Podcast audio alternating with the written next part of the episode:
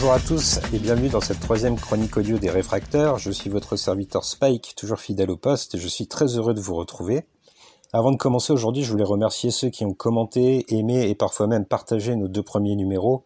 Apparemment, le format audio, c'est un format qui vous plaît, donc on va essayer de se dépasser et de vous proposer des émissions de qualité, on l'espère. Aujourd'hui, on va rebondir sur l'actu, puisque le 26 juin, on célébrait l'anniversaire du cinéaste Paul Thomas Anderson. C'est un nom bien connu des cinéphiles, et pour ceux qui connaissent sa filmographie, on a en général été marqué par un ou plusieurs de ses longs métrages. On pense d'un côté à ses grands récits chorales, comme le sont par exemple Magnolia ou Boogie Night, puis d'un autre côté à ses films plus dramatiques où il s'attarde sur un ou deux personnages, comme dans The Master ou There Will Be Blood. Mais aujourd'hui, c'est sur Phantom Thread que je vous propose de vous attarder. Sa dernière réalisation en date, sortie en 2017, est disponible sur Netflix pour ceux qui voudraient le découvrir. Phantom Thread, c'est quoi? C'est l'histoire d'un créateur de mode, et plus précisément de robes, nommé Reynold Woodcock et incarné par Daniel Day-Lewis, et de sa relation passionnelle, fusionnelle, mais aussi immensément toxique avec sa muse Alma, campée par Vicky Cripps. Ce duo d'acteurs, c'est le socle sur lequel Paul Thomas Anderson va pouvoir construire son film. D'un côté, on a Reynold Woodcock, un personnage maniéré qui a besoin de s'enfermer dans sa routine pour trouver son énergie créatrice, et de l'autre on a sa conjointe Alma qui tente d'exister aux côtés de ce génie de la couture obsédé par son travail. Mais de duo d'acteurs, on serait presque tenté de parler plutôt de duel, tant les rapports de force vont s'inverser tout au long du film. Ce sont ces deux prestations qui vont vraiment tenir la tension dramatique pendant environ deux heures. D'un côté, on a Daniel Day-Lewis, qu'on ne présente plus. On connaît sa science du travail, c'est quelqu'un qui a besoin de s'immerger dans ses rôles plusieurs mois à l'avance, il sera même tellement investi que Paul Thomas Anderson parle de lui comme d'un co-scénariste. Pour vous donner une anecdote, Daniel Day-Lewis refuse par exemple qu'on l'appelle Daniel sur le plateau. Il veut absolument qu'on l'appelle Reynolds pour rester immergé dans son personnage. Mais en face de lui, on n'a vraiment pas envie de minimiser la performance de Vicky Cripps. Si Phantom Thread reste à ce jour l'un de ses seuls rôles majeurs au cinéma, sa prestance à l'écran est indéniable. Les deux acteurs se répondent pendant tout le film, c'est un véritable dialogue, qui confine parfois même au bras de fer. Pourtant, on ne sent jamais la domination d'un des deux comédiens sur l'autre. C'est un vrai travail d'équipe. Pourtant, le film commencerait presque comme un conte de fées pour Alma. Elle est serveuse dans un petit bistrot, et la célébrité qui est Reynold Woodcock vient y déjeuner. C'est presque un coup de foudre qui va les unir.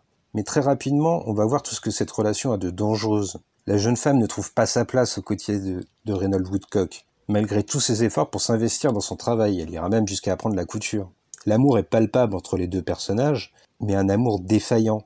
Il y a quelque chose de presque vicieux dans l'union de ces deux protagonistes. On pourrait même parler de violence, avant tout morale et parfois même physique.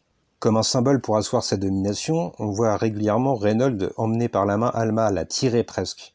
À peu de choses près, on se demanderait même si le fantôme évoqué dans le titre n'est pas le fantôme de cette relation presque morte avant d'avoir commencé, cette idylle qui n'a plus rien de féerique. Alma étouffe dans le cadre que veut bien lui laisser Reynolds, et Reynolds semble agacé par Alma. Pourtant, à plusieurs reprises, on va comprendre que les deux personnages deviennent presque inséparables. Il y a une relation de dépendance en fait, plus que d'amour qui s'instaure. Comme pour appuyer le côté défaillant de ce couple, Paul Thomas Anderson va avancer un troisième personnage, celui de la sœur de Reynald Woodcock, Cyril, interprétée par Leslie Manville. Cette sœur, elle est presque plus vitale à Reynald Woodcock que ne l'est Alma. Finalement, il puise de l'inspiration dans Alma, mais pour survivre au quotidien, il a indéniablement besoin de Cyril. C'est elle qui gère son rythme de vie. Elle empiète complètement sur l'espace qui est d'ordinaire réservé à une concubine. Même si elle fait parfois preuve de bienveillance envers Alma, on comprend rapidement qu'elle maîtrise les règles du jeu que Vicky Cripps ne connaît pas encore. Pour opposer efficacement ces personnages, Paul Thomas Anderson a aussi besoin de leur construire un passif, tout du moins pour Reynolds. À deux reprises, dans des scènes bouleversantes, le créateur de mode va évoquer sa mère, dont il garde une mèche de cheveux près de son cœur, cousue dans son veston. Si plutôt on a comparé le couple que forment Alma et Reynolds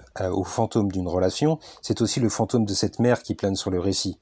Elle n'est évoquée que deux fois et pourtant son importance devient presque capitale. C'est elle qui a enseigné le métier de couturier à Reynolds, c'est elle qui l'a poussé à se dépasser et c'est pour elle qu'il crée. Dès lors que cette génitrice absente est installée dans le récit, on comprend un peu mieux la douleur de Reynolds, on admet plus facilement ce personnage. Sans cela, on aurait tendance sans doute à se braquer et à le prendre en grippe. Paul Thomas Anderson suggère de la compassion, il ne la force pas. Elle s'instaure de manière naturelle, presque organique. Mais dans le fond du film, il nous semble que Paul Thomas Anderson réfléchit davantage à la place de la muse dans la recherche de poursuites artistiques. Il nous montre un artiste épanoui dans son travail, mais dans le même temps une femme totalement abattue, mise en marge, un protagoniste qui pourrait parfois passer pour un faire-valoir, mais qui refuse fermement ce rôle. Alma étouffe complètement dans le peu de place que lui réserve Reynolds. Mais Paul Thomas Anderson va se servir de ce rôle pour essayer de saisir ce qui est à la genèse de la création pour un artiste. Alma apparaît presque comme un symbole de l'inspiration, parfois fuyante, parfois affectueuse, elle apparaît presque comme une feuille blanche sur laquelle Reynolds va pouvoir griffonner les croquis de ses robes. Ces robes, d'ailleurs, elles vont être au centre du film et participer à une espèce d'extase d'essence. Les créations de Reynolds Woodcock sont extravagantes, on pourrait dire, luxueuses, mais elles servent également de fil rouge à Paul Thomas Anderson pour guider le spectateur vers son propos. Par exemple, au début de la relation entre Reynolds et Alma, on va voir une robe à peine entamée qui souligne le début de la relation des deux personnages. Et plus on avance dans le film,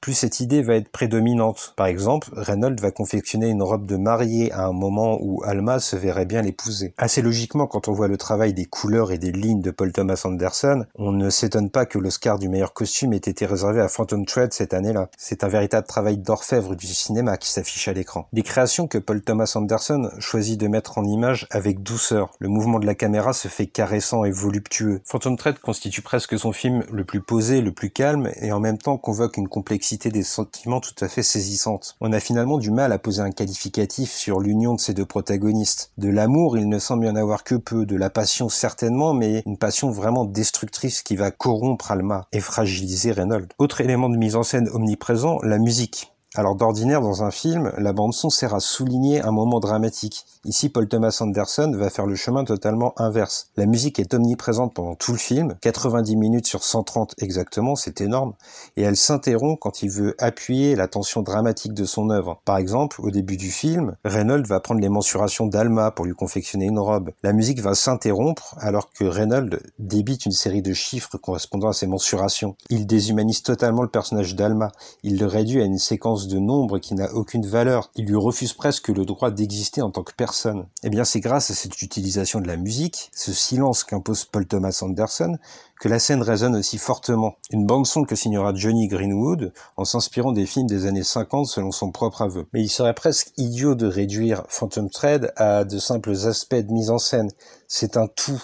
Paul Thomas Anderson va réfléchir toutes les strates de sa réalisation pour appuyer son propos. On a parlé des robes, de la musique, mais on aurait tout aussi bien pu parler des dialogues parfaitement ciselés, de son élégante photographie ou de son montage qui impose une espèce de montée en régime dans les sentiments. À l'instar des autres œuvres de Paul Thomas Anderson, Phantom Thread est un tout. Il forme une espèce de grand bloc, parfois austère au premier abord, et qui perdra peut-être les spectateurs les plus dilettantes à cause de son rythme parfois traînant, mais il suffit presque d'une simple fissure dans ce bloc pour y découvrir une richesse insoupçonnée au premier abord. Et c'est ça qui fait la force de Paul Thomas Anderson, et c'est pour cela qu'on l'aime, pour son exhaustivité dans les sujets qu'il traite et pour son raffinement. Alors Phantom Thread n'est peut-être pas son film le plus divertissant, c'est indéniable, mais c'est un de ceux qui représente le mieux le savoir-faire de cet artiste incontournable du 7e art, sur lequel on vous invite à vous pencher le plus rapidement possible. Alors en bref, on donnera à Phantom Thread la note de 8 coups de cœur, et on le recommandera aux spectateurs les plus observateurs qui veulent découvrir une vraie richesse insoupçonnée dans un drame humain je vous remercie de m'avoir écouté. On se donne rendez-vous soit sur le site lesréfracteurs.fr pour des articles écrits ou très bientôt pour un nouveau podcast, une nouvelle chronique de vos réfracteurs. Et on vous fait des bisous de haute couture.